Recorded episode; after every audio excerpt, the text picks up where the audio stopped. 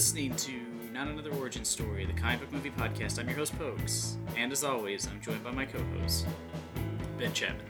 And I'm here to tell you that after watching our most recent film, I now think the filthy 1% are so adorable, you know? They Just really so- are. They just have such such plucky charm. I, I, I love it.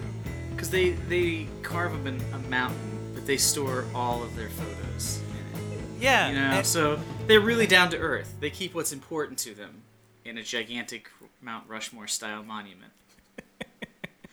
yeah, only there's only one mountain in the country that depicts the faces of anyone, and it is one of our so what, what have been established as great leaders, not just like imagine if there was a Bill Gates cliff somewhere. Yeah, I mean, it's absurd.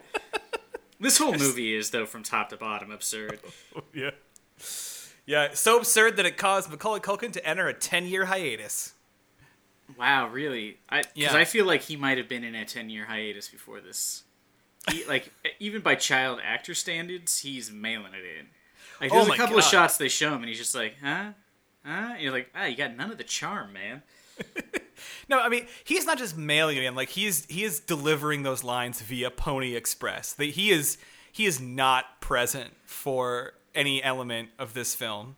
It is Uh, shocking in a way because I mean, I like while watching it, I was just like, wow, I thought he was like kind of likable in the. Yeah, I haven't seen the Home Alone movie since they came out, but I was like, he had to have been somewhat likable. He just seems like a robot in these. I've this rewatched film killed him. I've rewatched Home Alone, you know, every Christmas, every now and then on Christmas. It's still good. Like, I mean, there's parts of it that that are good not because of him, and then but his performances in it, yeah, I mean, he holds the movie. It's mostly him throughout the entire film. So yeah, the dude's not bad, but. And, and he's not alone. I know, um, uh, just in case you're just tuning in and you didn't check the title of this, episode, we watched Richie Rich, the 1994 uh, film starring Macaulay Culkin, and yes, it was a comic, and so technically it counts, much to our chagrin. Yeah, I guess I, I should have. We we got really far in before I remembered that people wouldn't us know. I'm so eager to talk about whatever this was. Uh, yeah, this this trip, uh, this this, this trip through some bizarre uh, portal where the filthy rich um, bond with the desperately poor, and they all just find each other very fun and cute and. It was uh, yeah, it was very like the the the whole like subplot of like his dad was like a Marxist or something. Like, did you get that where he's like he was buying a factory and then he was going to modernize it and then just turn over control of it to the workers? I'm so like- fucking excited to hear you say this because yeah, there's some like weird shit happening here. But all right, let's get everyone in the right frame of mind because I have a strong feeling that our mm, our average audience didn't watch Richie Rich because they got better fucking things to do, Pokes. What? Who didn't sit down and thought John Larroquette, Macaulay Culkin, End of- up, please? End of list. Uh, but No, yeah, a plethora of like TV actors who are for some reason in a movie. yeah, yeah. Our uh, uh, Grandpa Gilmore is in this one. Yeah, I actually have a note that I just said, "Man, I lost a lot of respect for Richard Gilmore." Uh, R.I.P. Richard Gilmore.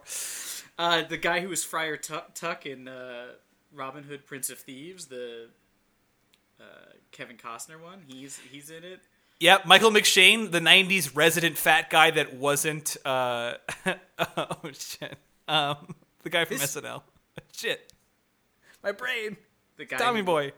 Oh, uh, Chris Farley. Chris Farley, the guy that wasn't Chris Farley in the '90s, and it was the fat guy in every movie. Is that was that was that was Michael McShane who plays was it Keenbean, Professor Keenbean? Oh, I boy. don't. I mean, this movie. I have to say, I have not seen this many fat jokes since whatever the last Melissa McCarthy movie was. But Yeah, are, two. like it was abs- like absurd. There's two fat trope guys in this one. Two. Yeah, there's a there's a heavy set man, and then they were like, nah, that's not enough. Let's make fun of a fat Asian kid too.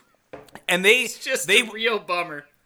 they waste no screen time with their fat jokes. I mean, every scene that Keenbean is, he's either talking about science or shoveling food in his face. they torture him. both at the same time. He, he- he is subjected to food-based torture.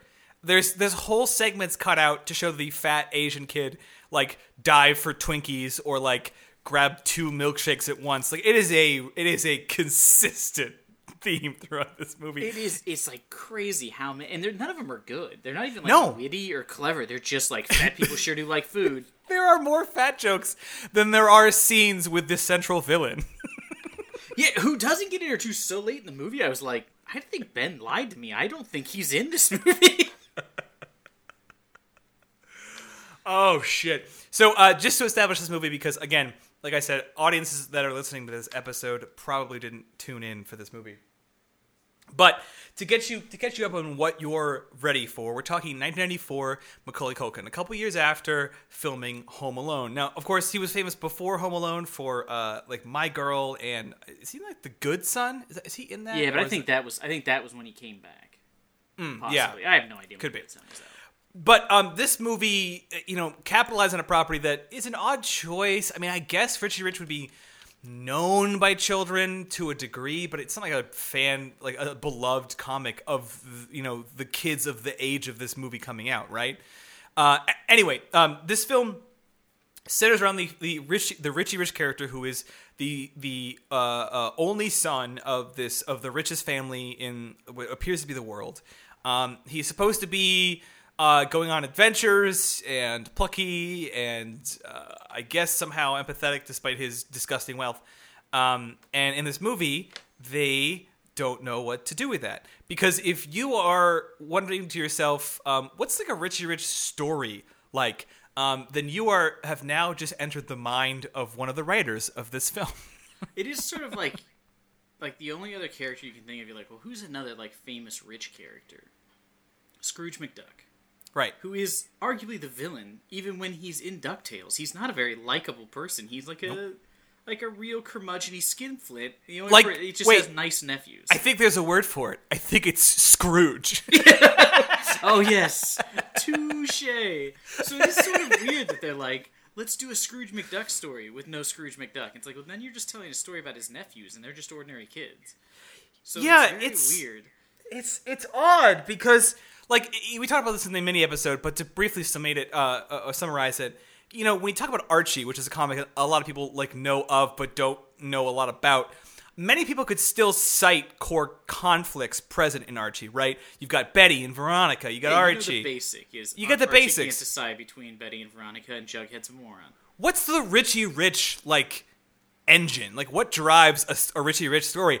I don't fucking know. People want, people want his his money, but I mean he's like I a kid. that's it. That he must be like thwarting crime as a child. That's I, I mean, because otherwise, it's just watching. It would just be a comic about a rich kid being rich, which seems not wildly interesting. But let me describe something to you, Pokes. Let me de- let me describe a piece of this movie to you, or, or let me describe this overarching plot of this film to you. Uh, the the the singular heir to a wealthy uh, uh, a- wealthy family uh, settled just outside of a major metropolitan city uh, is discovers his parents have been uh, potentially or or as, as far as he's aware uh, murdered by uh, Or they're, they're at least dead. They died in a plane crash. yeah, they've been they've been killed, uh, and he employs the assistance of a scientific marvel of his employ to create gadgets for him, so he can defeat uh, uh, criminals. Does that sound familiar? It sounds vaguely like the plot to Batman. Yeah, yeah. Does it? Especially when in this movie, that same scientist develops a spray that is like bulletproof and applies it to his clothing and gives him like surveillance devices and. But here's the thing: you also, in your description, leave out the fact that it's 40 minutes into the movie before his parents die. Yeah, like midway through, I was like, like his parents have to like something has to happen to his parents, right? Because otherwise, how is this a movie? And then like they get on a plane, I'm like, they're gonna kill his parents. And I looked down, I was like, this is 40 minutes into an hour and a half long movie. Like the conflict of the film does not start for like halfway into the movie. And now picture picture a Batman film where the first 40 minutes are him just having a pretty quaint home life. Yeah, like the biggest problem is some local kids won't let him play baseball. That seems to be his only real problem. Which I guess is a problem for a kid, but it's like 40 minutes of just watching a person live their life and being like, I don't care. And that's doubly odd because if we start from the beginning of this movie, now I guess before I get further into this, Pogues and I are well aware this is a children's movie. We're not stupid. Um, that said, But there i- there I is some question whether it bizarre was s- a children's movie. bizarre scenes in which they make lots of jokes about Wall Street business. And at one point, um, is it C- Cindy? Is it Cindy Crawford shows up and like no, it's um, I forget. Claudia Schiffer?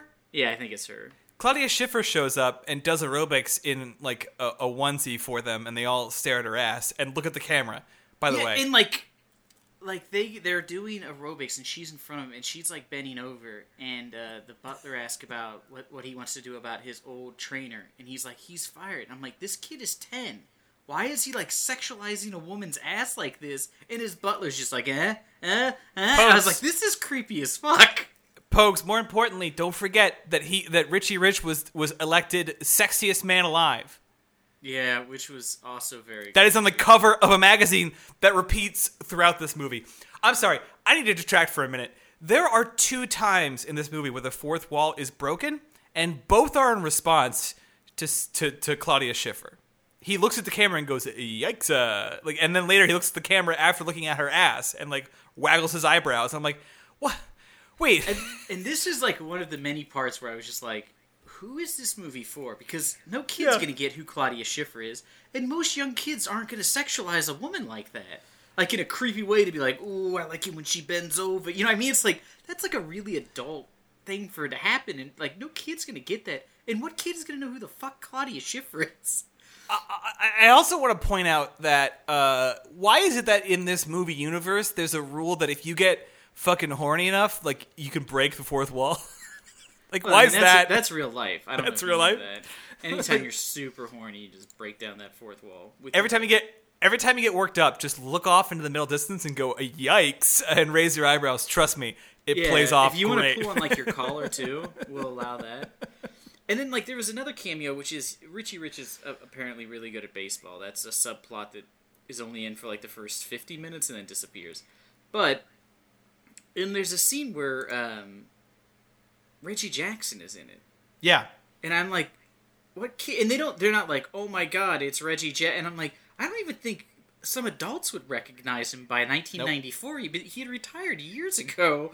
And I was There like, are Who is that cameo for? Because no kid's gonna understand who that is. They just think it's a baseball coach. I think at any given time you could pick one of the top three athletes in whatever sport is the most popular amongst youth that at that time period, and that would work. You could throw in like any baseball player that when I say baseball player, like what name comes to the top of your head, right? That's the that's the person you can put into this movie and it would totally work. I don't think that's Reggie Jackson. Sorry, Reggie, but it's probably not.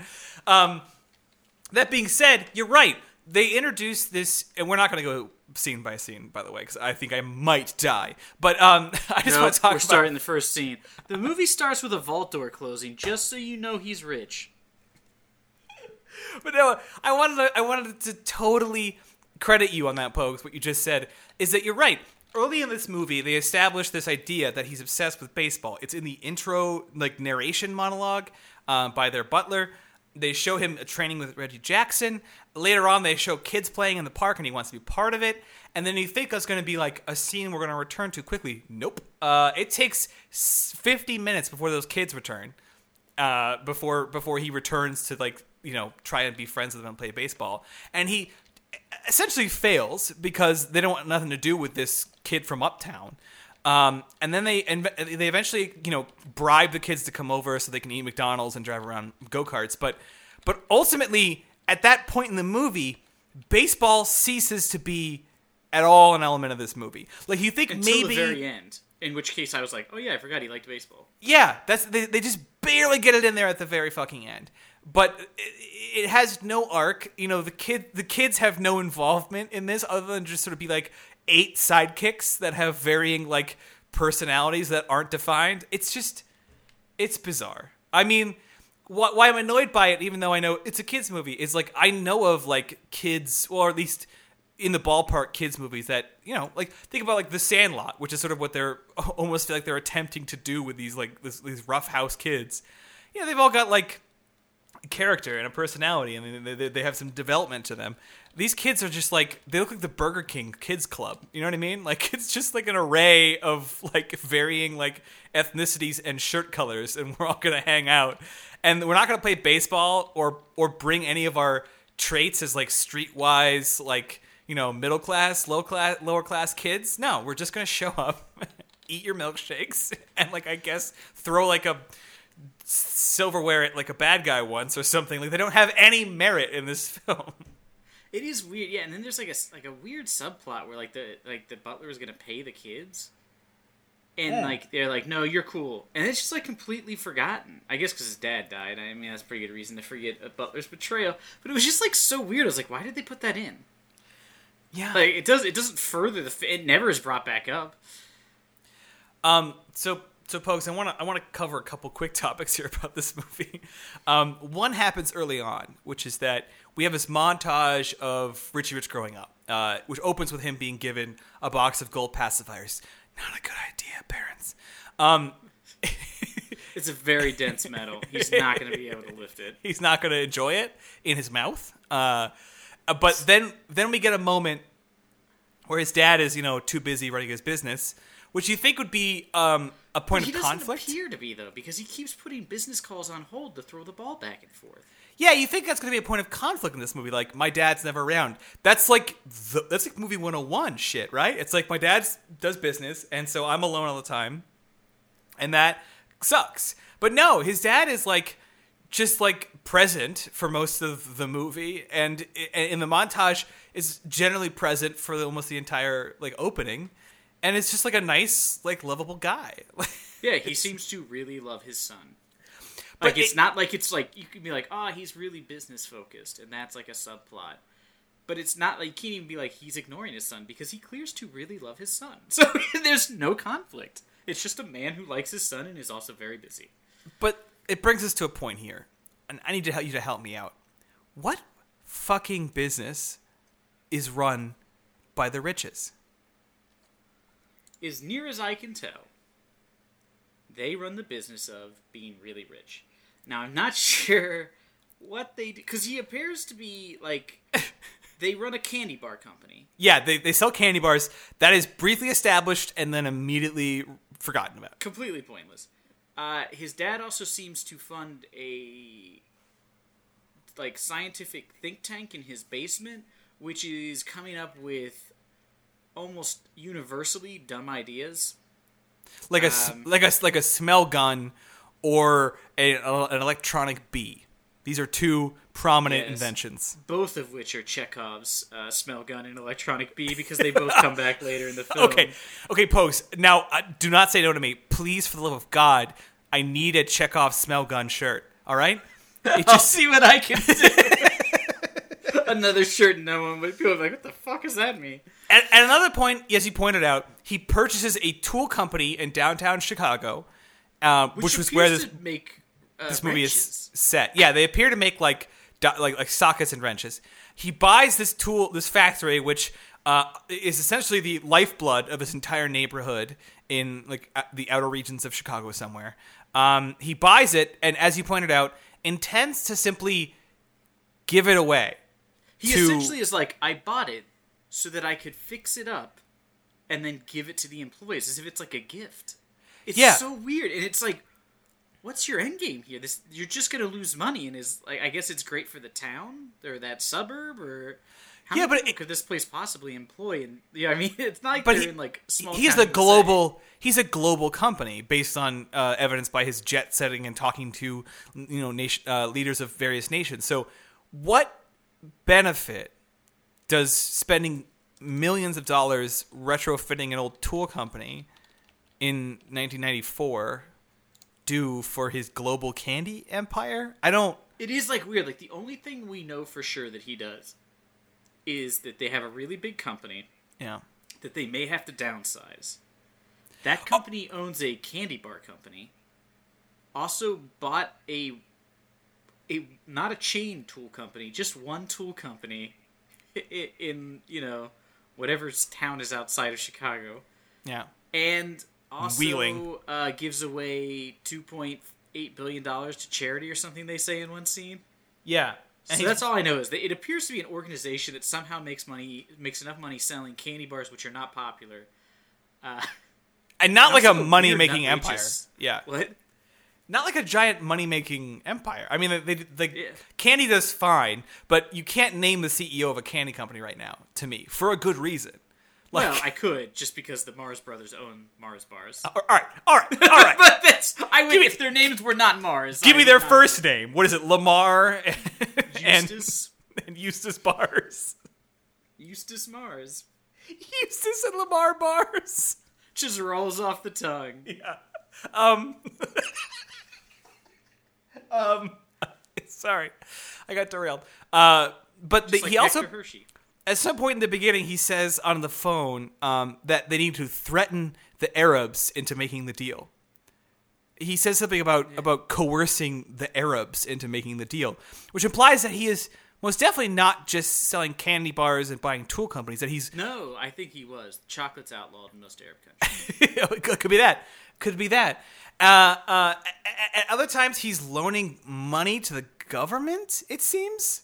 yeah, there, and there's like another scene where I'm just like, who is this movie for? He's at the White House and he's trying to explain to the president how a budget works. I'm like, no kid is gonna get that joke because what kid is like, oh, we're in, we're our na- our nation's in a debt. I see the funny joke here. A president like- we don't see, by the way.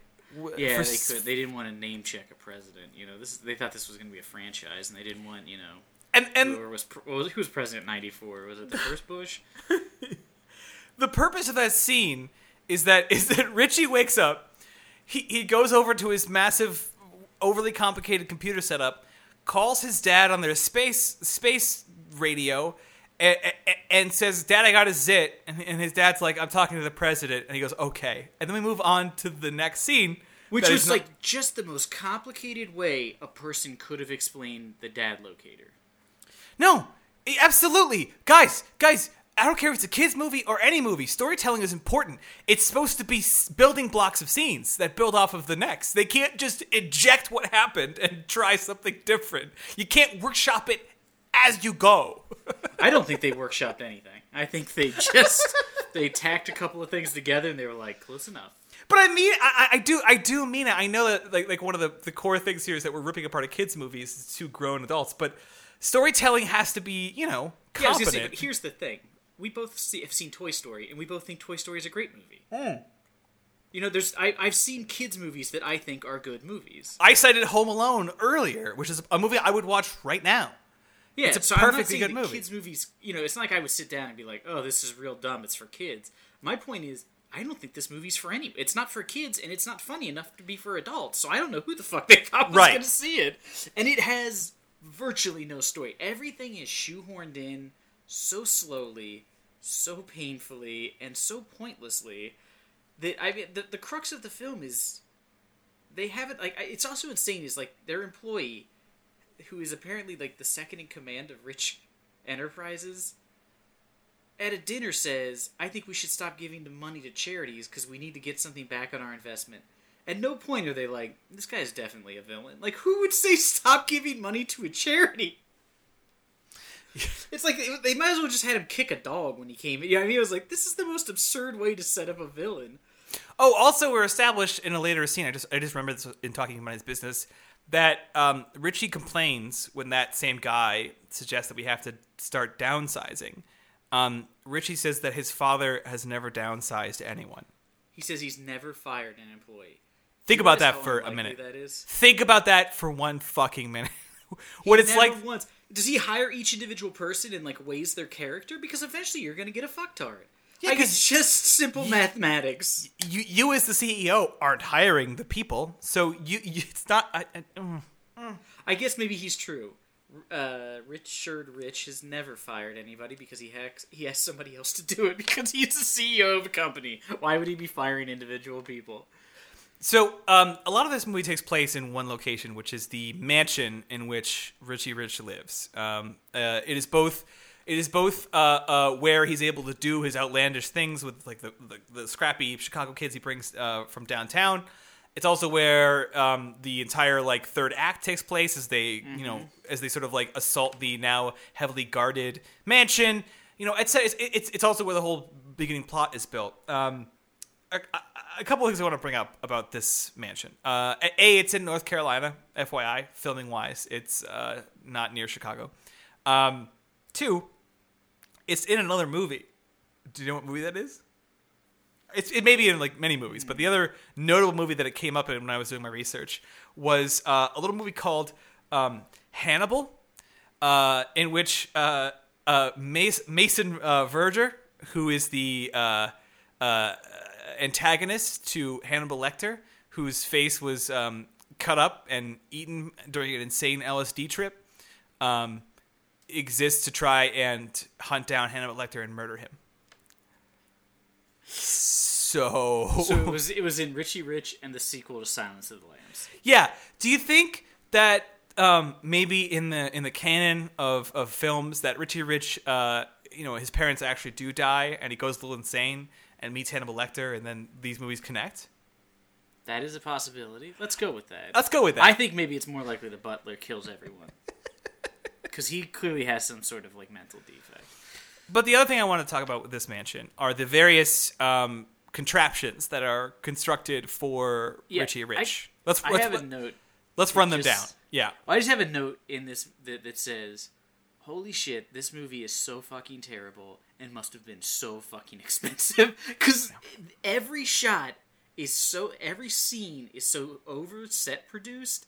Like it's insane. Like the amount of like fake props they made, like pictures of people. He in his bedroom he has a full basket, like half a basketball court. He has a full set of armor that's like behind some netting. He has a machine, like a full desk, like a CEO's desk that has a link to his father, the dad link, which locates his dad anywhere in the world. Like nine instruments next to the basketball court. Bad idea, Richie. Oh yeah, he has like a drum set, but not like a like a digital drum set, like one of those ones where it's just like there's no actual drums. It's just like you hit like a thing and it makes a drum sound. Yeah. I, I- he has like four guitars. He has like a saxophone. I mean, and you're just like, I don't understand what's going on. And why does he have a basketball net if he's supposed to be really into baseball? Could he have had like a batting cage in there? Yep, would make more sense. He's got uh, yeah, and he's got that elaborate computer that is operates as a singular, useless plot device for finding his dad, and operates seemingly no other purpose. Um, and and and then we get to it is like really slow. Like it takes forever for it to find his dad. yeah, I, I go there like finding dad, finding dad, ten, nine. I'm like Jesus Christ, man! This computer has one feature. It can't just instantly tell me where this asshole is.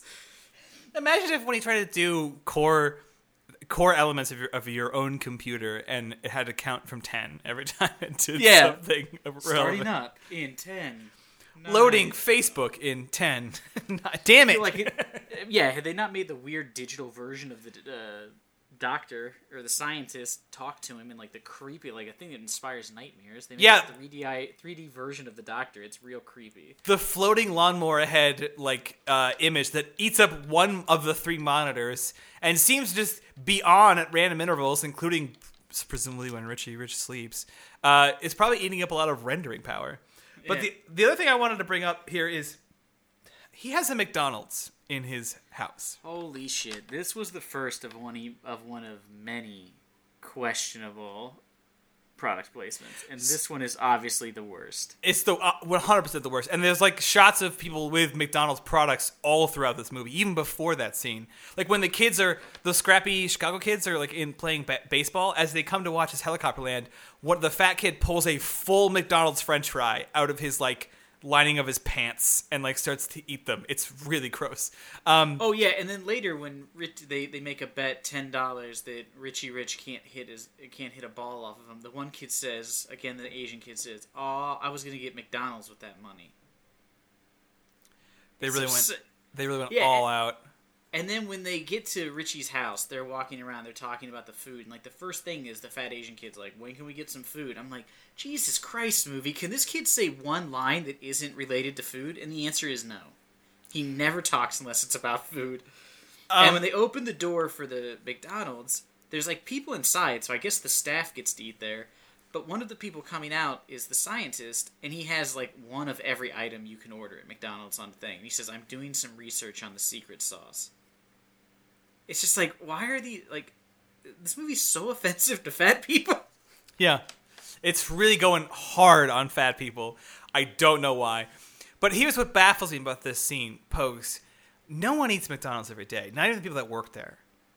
No, Um, and, and and it seems like you know, there's- obviously there's Richie's family and maybe like a couple of butlers that all seem to be too good to eat at McDonald's, right? Well, I will say at at the point where they talk about how he fired all the staff, they have to bring in like a full size Greyhound bus to get all the staff out. So there must be like seventy people who work at this house, and I guess there's a McDonald's in there in case they want some McDonald's. I assume like if they had gone down like a few more doors, they'd be like a PF Chang's or something. He has a whole food court. It's just a food court in one of the wings. Just like a There's a Sbarro's or whatever. yeah, yeah, yeah, yeah, and like a giant cookie place. Um, yeah. There's just a pretzel stand in the Yeah. front, front lobby.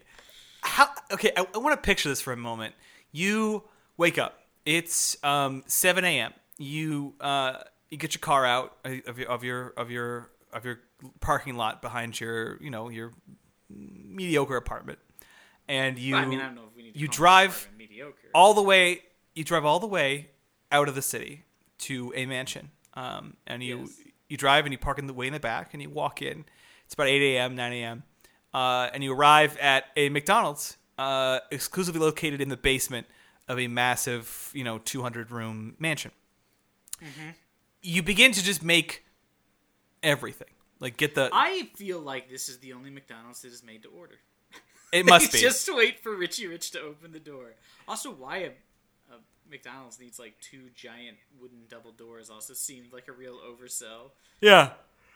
And so you just do you, you- what do you do? Do you just do you sit there all day until like Richie Rich maybe one day during the week decides ah, I could go for some chicken nuggets?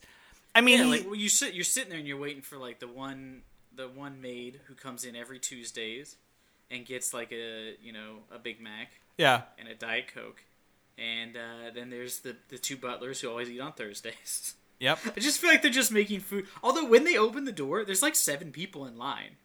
And I Yeah. like, why? How could Who- there be a line at a McDonald's you own? What if it's public? Like what? what Yeah, people were just driving up to the rich estate. Yeah, he's like, I, I know it's far and out of the way, but I swear to God, they just do the chicken nuggets just right, man. They get them so crispy. you gotta go They on to the the best Rich estate. employees. Mr. Rich has never fired somebody. Yeah, yeah, yeah. I took a four-hour lunch break out to the Richie Rich mansion from McDonald's.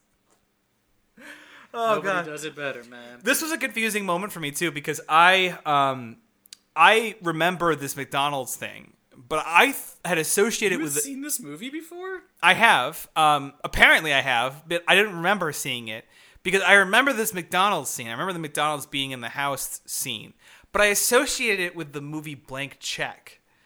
I thought that was a, a bit in Blank Check. Uh, Maybe it, maybe it was a bit in blank check. Maybe like the McDonald's head office was like, "Man, that Richie Rich product placement was gangbusters. Let's do it in another movie." yeah. So when this when this when this showed up, I was surprised, but I think a young me, like a very young or an appropriately young me, saw this movie at some time and was superbly disappointed.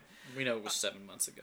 Um, an- an- another question for you, Pogues, is uh, about before we're even introduced to a proper villain to this entire fucking story. Um, we're introduced to to Richie's like the sort of like um one percenter Hogwarts that he goes to, like this weird like special school. Oh yeah, like a place where you're just like, ah, here's a school that you wouldn't be upset if there was a shooting. yeah, These we're are all like monstrous human beings who Oh. are like awful. The one kid's solution to uh, being investigated for fraud is to just declare bankruptcy and then buy back all the stock after everybody's been fired at a cheaper rate. Yeah, yeah, and that's that's the one percenter like club like here at this this school. We're only given two scenes here at this this fucking rich ass uh, both of Hogwarts. pointless. Yeah, one is the scene where they're all at giant CEO desks that are too big with like fax machines and telephones, and Ben fucking Stein, as in uh, of Win Ben Stein's money, and also of all the dumbest opinions in the world as of the last ten years, um, is present to to o- oversee a class on, I guess, just like hostile takeover business tactics. I like, think it's just supposed to be like a yeah, like your like CEO business. and the it's like the other is All a the kids are idiots. yeah. The other is a fencing class that we get, relatable to all the kids out there. Um, oh yeah, fencing is a real popular sport among children. so look the ki- kid ch- child acting never totally it, it- it rarely lands for me it's usually i find extremely grating except for the occasional shining moment um, macaulay culkin is just a, a corpse in this movie he doesn't do anything Yeah, But he the- appears as though someone's puppeting him from backstage. But the kids that he associates with from his school during these scenes are the most egregiously bad child actors I have ever seen. Like they cannot deliver even the most basic lines, and they have like four apiece. Yeah, the the one that I think is the most egregious is the kid who I feel like was like a really offensive version of a Jewish child. Who has like a Yeah. really big like like curly hair and these glasses and his last name's like Goldstein. I mean, it's like I'm not saying it like he look like I think that's what they were going for, which is what makes it like offensive. But he makes a joke, which is a joke no one would get because no one knows what the fuck a pork belly is to begin with. It's a joke you only get if you saw Trading Places. But he they're talking about what would be the best thing to diverge funds into, and he says in the most stilted and unnatural and he mispronounces two words, is like one word for you. Pork bellies, but he doesn't say pork bellies, he says pork bellies. yeah. So I was like, what? And I was like, how is that? Who wrote that joke and was like, this is gonna kill in the twelve to fourteen market? Like, I don't understand. It's such a bad joke, and the kid's so bad at delivering it. It's just really jarring. Yeah, and I'm confused by a couple of things here.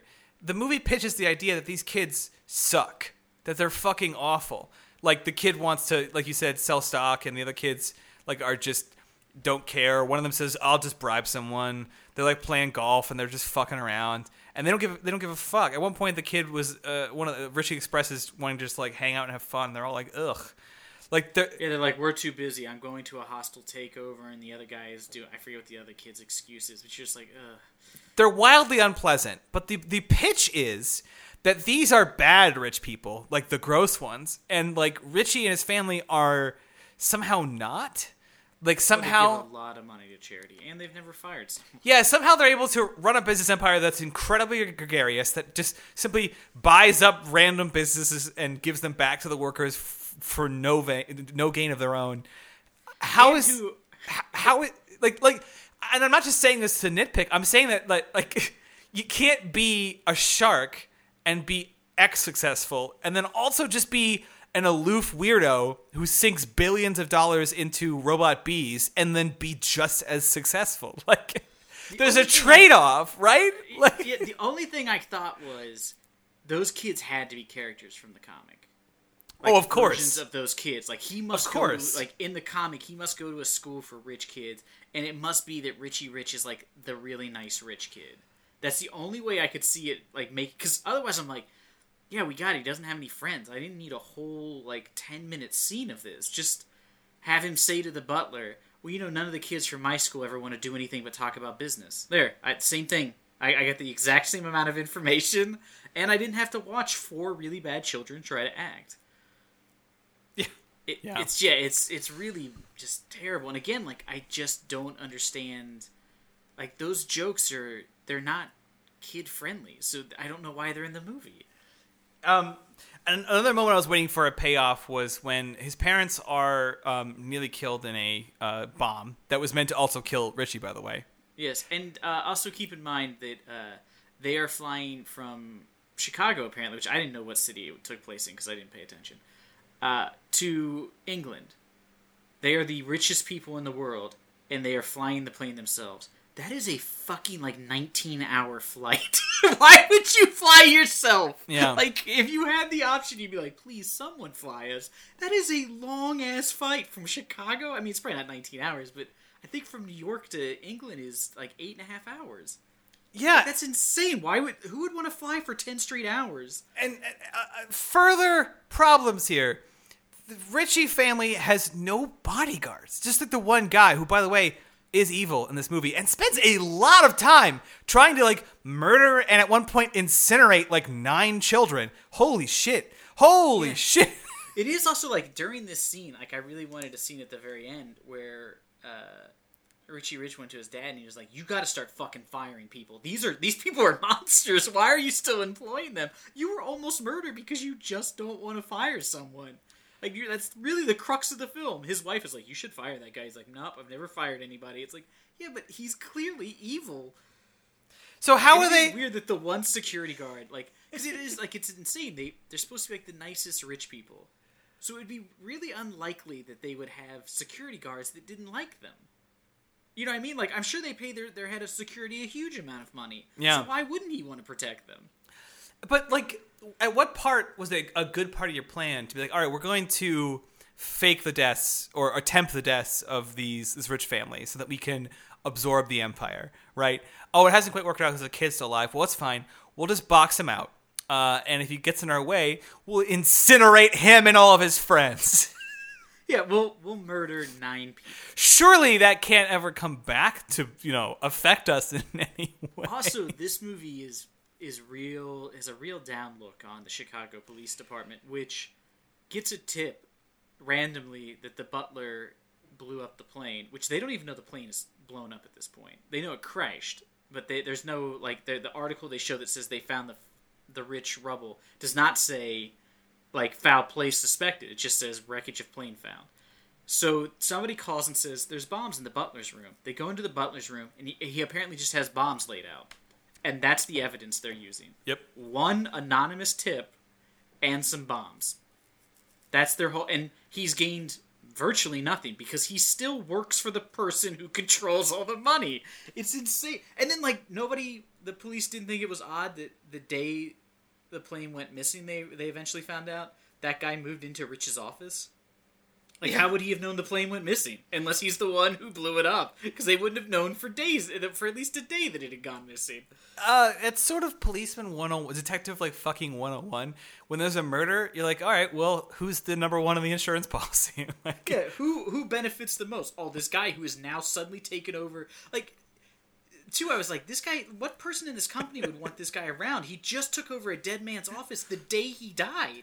Hey, it's Chi- insane. Hey, Chief, we discovered that the uh, the next in succession of the entirety of the rich, the most profitable business franchise in the entire world, uh, is this sort of sneering John Larroquette looking motherfucker. Um, should we take a peek at him, or We went to interview him, and he was watching a woman exercise.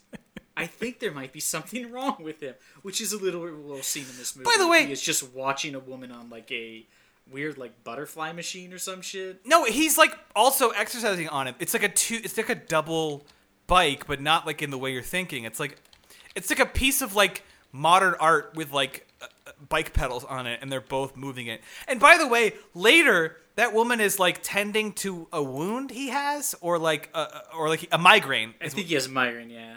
and she is just like spilling cleavage out. And I think the bit is there that this is an evil guy, and he's got some like you know like secretary that he struts around in his office. But I'm like, um, also gross. Like fucking button it, bu- button this up. It's a it's a kids movie, dude. Like, don't just don't Yeah. do weird stuff like that. Don't don't Another weird sexual joke. Cause Just- and there's also another. one. fuck. Did you notice the one where um, so the the mom of this uh, girl, the, like this group of kids, she's the mom of the girl who's in the group. They come out to the house, and her and the butler are walking around, and they're having a conversation, and it's something weird about astrology. And then the kids drive by on whatever those I don't know if they're off road bikes or whatever, and he grabs her and holds her, and she says after they drive away, "Is that a is that a rising fire sign?" Does that mean he got an erection? That's a fucking boner joke, dude. They, they, they, they dropped a boner joke in here. Don't don't give don't put secret boner bits in our uh, kids movies, please. And if you're gonna do it, make it. What the fuck is a rising fire sign? I wrote it down because I was like, that's not an expression. I guess they were talking about like astrological signs, and maybe that's a term. But also, Oh, did- maybe. Did, did you write astrological like t- like uh, content into this movie so you could work your way to a bad like boner joke? Like, don't. And then here's here's my second it. question. She says that to him, and he like backs away and is all proper, and he says, "You're a Capricorn," and then runs off. Was that like a like a loose vagina joke? Like, what the fuck does that mean? I don't know what that means. I was like, I was like, I'm really uncomfortable right now because I feel like this was written by a pervert. I don't know what that means, and more importantly, that also is a waste of our time because there is no subplot about romance with the fucking mom of But one there of the is kids. because at the end he kisses her. Oh, it's like, right. why are they together? Why and is- where is the dad? It- I assumed the guy on the stage with the woman was the f- girl's father. So I was like, is she gonna Yeah. cheat on her husband with the butler? Now, Pokes, I, I, I have to stop talking about this movie soon before I go insane. But another thing I want to address to you is, at one point, the um, the the gentleman who is attempting to rob the riches is obsessed with their vault, and I don't know why. Um, my only assumption he is like assumes that it must be full of all of the great riches they have. I'm like, obviously, this is sort of like a you know a Scrooge McDuck situation because it's a movie. Fine, um, but I'm like, in real life, that's not how you get like that's not how you would like rob like one of the you know Jeff Jeff Bezos of Amazon. Like, it, Yeah, I was gonna say in real life, super rich people don't just have rooms full of cash. All of their money is like divested into businesses because you can't just have forty-two billion dollars in a bank and be like, "I'm sure nothing bad will happen." Now, Like, here's- if, you know, if yeah. the economy drops, so Right. does all your money. But if it's in businesses, so like most rich people don't have liquid assets. They have like you know maybe a couple million dollars in liquid assets, and they certainly don't put it in a fucking room. Exactly. I thought that in my head, but then I dismissed it because I'm like, what am I talking about? This is a kids movie that has like catapults for children. So obviously, it's just going to be like a Scrooge McDuck thing with gold in a vault. That's fine. It's a kids movie. That's like the fictional world we're playing with. Cool. But then we get to that scene, pokes, and it's just a bunch of fucking memorabilia. And then, then when he's like, "Where's the gold?" He's like, oh, "It's in fucking divestments." God damn it! Yeah, I in the movie when they kept talking about the vault, and I thought like the vault was going to be eventually was like there was no physical vault because I was sure I was like there's no there's no vault full of money. It the vault is going to be like a book that is uh, photos of them when they like of Richie growing up, and that's the vault. And that's going to be the like the thing at the end of the movie. And also when it went a banjo, actual I vault, guess. I was like, oh, I guess I'm wrong. They do have a literal vault, and then they open it, and I was like, who hollows out a cave and then just sticks like a bowling trophy in it? Like it was just like hollows and rocks that they had just dumped stuff in. I was like, you're the richest people in the world. Fucking build a shelf. You've got a house with room for like a museum. Like, fuck. Yeah, Fuck. I mean it was. It But was what- what payoff is that for a kid? Like you're a kid. So when they say this rich guy's got a lot of money and this guy wants to steal it, the kid logic is, yeah, room full of gold. I've seen fucking Ducktales. Like you're Yeah, exactly. You're right there. So that that has to exist. That's Schrodinger's gold vault. Uh, no, no, that's uh, that's Chekhov's gold vault. Like you have to be like, oh yeah, yeah, yeah. okay, so this is gold vault, and this guy's gonna take it. Hooray! Let's watch the antics that unfold. And then when they get there, and he's like, I've invested that money. Like that's no payoff. Like that's no kid's gonna get that twist. Like fuck you. You can't just. I, yeah, I mean, it, uh, I, the whole thing. That's what I mean is like I'm like, who is this movie for? Because kids are not going to understand what the fuck is happening. Yeah, it's like a montage of kids driving four wheelers and like riding catapults. And then, like a Beach Boys song plays. Yeah, and then we cut to like a 10 minute scene of this guy arguing about like asset forfeiture and you're like good god what is this Yeah, no, you know what happens? It's a montage of kids having fun, followed by his parents uh, seemingly dying in a plane crash. actually It is. They, they cut from they, them like they this was a intersplice it yeah they splice his parents death sequence with a roller coaster ride what is that It What is is that And Oh, then shit. there's like then like less than ten minutes later, there's a second montage of him doing business stuff, but none of it is good. Like none of what he does, like all he does is their candy bars don't sell well, so he has his friends eat them, and they decide they need to put more nuts in them, and then he holds up a nutrageous candy bar, and I was like, really nutrageous? This is the thing you were like, we got to get product placement and Richie Rich, and if you and walked. That if- appears to be the only thing he does. if you walked into Andy Candy Company and said, "Look, guys, I know there's one fucking candy that we need to beat, and it's the ever popular Nutrageous." which at the time had literally just come out. It came out like in the early '90s. It wasn't even. It's like he held up a Hershey bar and he was like, "We need to beat like the the fucking candy bar, which is associated with chocolate. People think Hershey chocolate when they're not even thinking of a Hershey bar." I just I'm picturing like the ranking of every candy bar based on sales, and just watching the rich bar going over the last one to be second Yeah. to last under. We finally got on the list of the top 25 candy bars. I also feel like this is Ne- next up is is, is is an O Henry. We got to beat the O Henry. They're like, I think that's a fictitious candy bar. And they're like, shut up, we gotta beat it. Ah, that's a no. real one. I feel like this is like a uh, like an ET. Richie, can we beat the Charleston Chew? We gotta beat the Charleston Chew. Help me we out. need to beat we need to beat the one thousand grand or the one thousand dollar bar, and they're like, I think that's the one thousand grand now. He's like, no, no, no, this is the predecessor. We got to beat the old version first.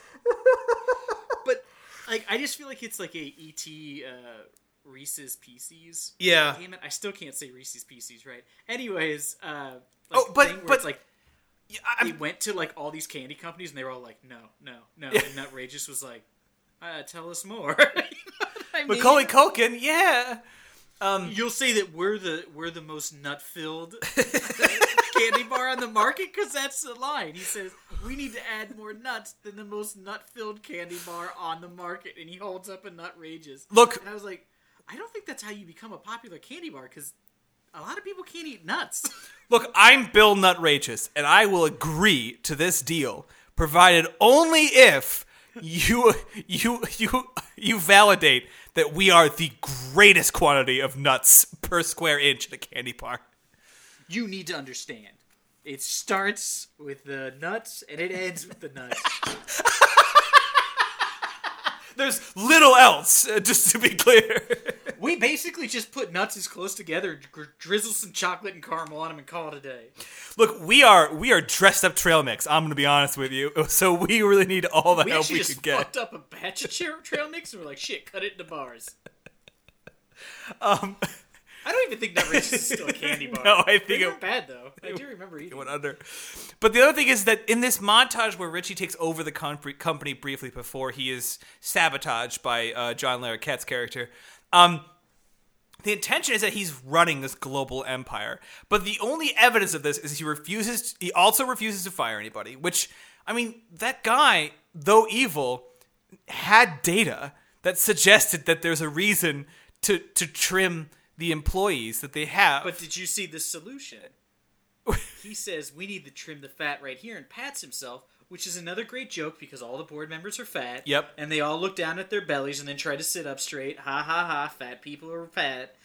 And then there's a news article that comes out and says uh, Richie Rich gets board to take pay cut. So he solved the fact they needed to lay people off by getting the board to take a pay cut. But moments later, the board Based only on the fact he called them all fat. the board is all drinking milkshakes, like to Just getting fatter. to symbolize that they're like on board with Richie. But why would they be? He sliced their salary. Have you ever met someone who's on a uh, board? Here's what you don't realize, though, Ben. They usurped the Nutrageous under Richie Rich's, you know, rules. So these people are like, you know what? He is a genius. He also does something that just says Richie Rich makes big deal or something. It was just like a news article that should have just been like, kid good at business. You know, it's just like, oh, okay, I guess I'll take your word for it. Thanks, Kid Business Weekly. Yeah, it's great. And then what's also weird is you point out there's a scene later where um, whatever his name is is talking about how this is like his plan, uh, John Larroquette. And he's like, all in favor? And he's like, all opposed. And they all look to see what Richie does. And he raises his hand, so they all vote to oppose. Why, when his his um, butler is arrested, is the board not like, bring back the kid? Because clearly we thought he was amazing at running the company. Like, why aren't they like, where's the kid? Why isn't the kid here? How come the kid's not running the business anymore? The business is doing great. Where the fuck is the kid? like, they're all just like, "Ah, I guess the butler was a killer and the kid needs to be locked in his home. But here's the thing: they try to give that reason by suggesting that the butler has some sort of weird control, like contractually, over his assets and, and can authorize him. He, he is the he's the basically the child's guardian ad litem, which is like he's in control of his Hold finance. on, back up. Say that phrase again. He is the child's child's guardian ad litem. That is a plot point in a kids movie. I want to be clear about that. That is something that we're would've supposed to understand as a child. I'm like, oh, cool, guy. I want to explain something else to you too. I only know what a guardian ad litem is because I worked for a lawyer and that was his specialty. I Yeah. had never heard the term. I was in my like mid twenties before I heard that term. Who's who is like following this, and why is Also- it this the way that you wrote this? Like for fuck's uh, sake. Also, what's great is he's like, I control all of his assets, and he's like, I, I, I say that he can run the business. It's like that's not how it works. Nope. You, just because you have fifty one percent doesn't mean you could be like, this kid's now in charge. You could be like, we control the stakes, so he'll have a say. Like we'll go, we'll come to all the board meetings, but he can't be in charge of the company. He's a minor. Do you think that there's scenes? I really hope that there were scenes they cut from that montage of him running the business because all we saw was him like making a fat joke, um, beating the nutrageous, and then voting down some unexplained. Uh, uh, Yeah, we uh, have no idea what John. For all we know, John Larroquette was like talking about making the entire company use solar energy, and Richie Rich is like, "Fuck you, John Larroquette." Yeah. But I wanted to see like deleted scenes with like with like them just turning to Richie like, all right, so we're, we're looking uh, at, at at taking advantage of uh, civil war uh, uh, in this African region, so we could see some of the uranium. Uh, Richie, what do you think? Yeah. Um, I just really want them to like. I like to skateboard. Yeah, it's like I don't know how many nuts can we put in uranium. They're like, well, uranium is very radioactive. You would die if you. I guess we could put some nuts in it if you really want. Who wants McDonald's? Um, I've got one in the basement. I, just, I wanted to see him like dealing with what must be because you know that the, the, the heart of his empire isn't candy bars. Like so, whatever he was just like running is got to be something way like he's got to be investing in like tech, like like in like in like new information tech coming out or like Or the yeah, they're like an arms company, and that's the part we don't see. It's like boy takes over. You know, like he's like the Tony Stark Yeah, of, the, yeah. of the Archie universe. they're just selling just weapons to like to Like, like make nuclear warheads. They're undetectable. But it's also like I just imagine like they should there should have been a scene where they're just like Richie, we found a random tool and die place in like you know Saskatchewan. Do you want to buy it, retool it, and then give it back to like? you know what I mean? It's just that's what I figure their business is doing. It's just buying arbitrary businesses across the country. Like we just bought a great steakhouse. Um, there is also a scene where the butler is in prison, and a a like one percenter bike gang member is supposed to kill him, and he comes up behind him and starts choking him, and like the like you're just like oh well, there's no way out of that. Like once somebody's got you like in a garret and you're like being dragged backwards, you're not, and then he just lets him go, and then they get into a fist fight. I'm like, why would you let him go? Just keep choking him to death. That would be a that would be a terrifying scene in this movie as like you're plodding along through this mediocre children's film and then there's a five minute cut of the of the of the beloved butler being garroted. Suffocated to death. Yeah, just like as he's like slowly like pulling on it and like his tongue's coming out. But that Poops himself. That's- but there is an equally upsetting scene. But that's also like a strange thing to say. Like the phrase, you know that prison murder sequence in Richie Rich? Like that's that sounds like I'm doing a bit, but I'm not. That's a real thing that could be factually said. Uh, and then what's like there's like an upsetting scene afterwards, which is he he escapes prison because they gave him this the doctor made something that'll eat through metal bars. He escapes and he puts on the which means he stripped a grown man. He's Yep. wearing the the murderer's uh, biker outfit and he jumps down and he like grabs his dick and like pulls like he's like pulling his pants down, but it just looks like he's just grabbing his genitals. And I'm like, I don't understand. That guy was like twice his size. like those pants should be too loose, not too tight. It was just like so creepy. And I was like, was that supposed to be a joke? And then I don't.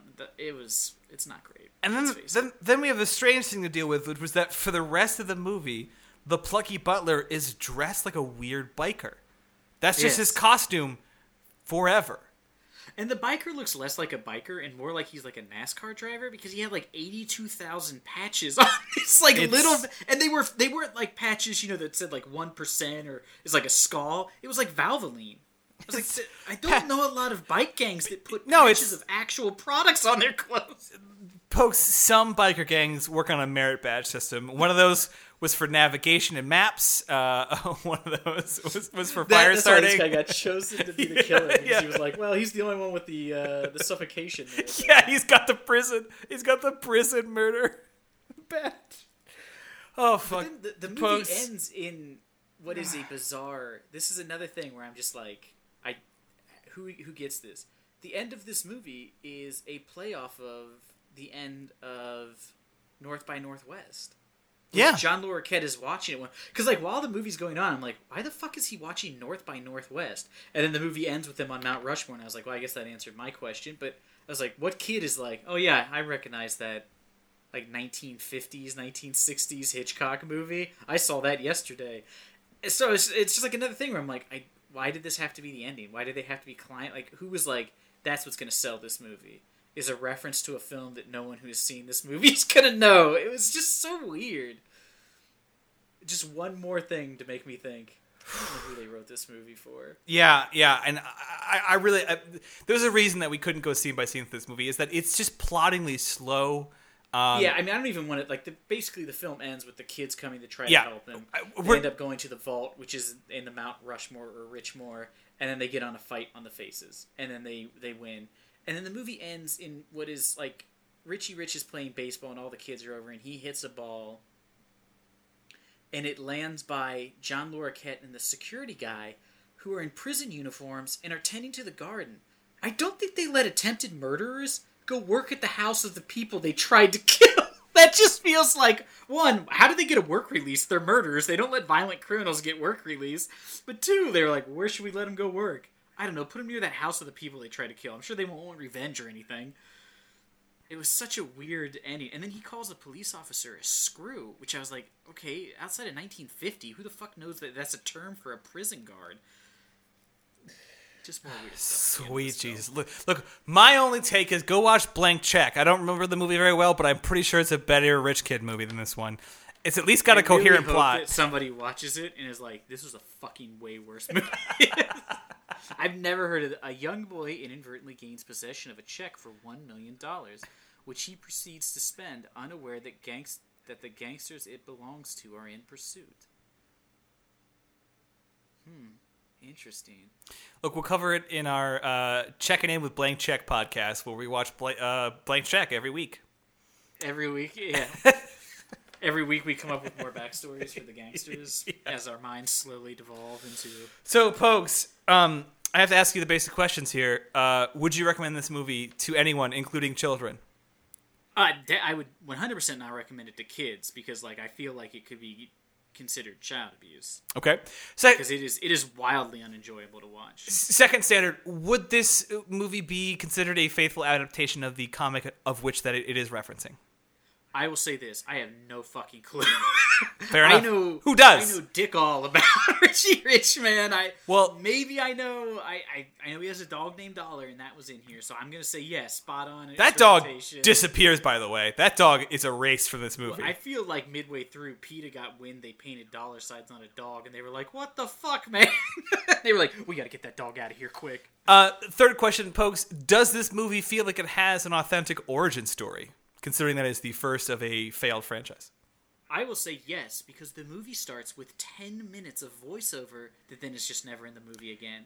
It is like voiceover like from a book, you know, like where it's like Joe was upset about the the events. He didn't know how to handle it. I was like, and it's the butler. So it's like really weird where you're like, why is this like almost like first person narrative about how Richie feels, but told to me by a butler? It was very weird. So I would say, yeah, I guess it has an origin story. Uh, question four. he was born rich. That's the origin. Genetic lottery. genetic law. What a weird superpower. Um, a fourth question: Are you aware that there was a sequel?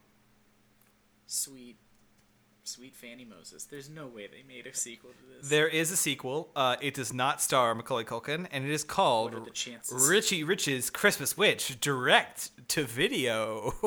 what? They couldn't get another forty million dollars to make a sequel? Which I want that just to sink in for everybody. This movie cost forty million dollars. Lastly, do you ever uh, do you see yourself in the near future um, using moments uh, of arousal to look at a non-existent camera and raise your eyebrows?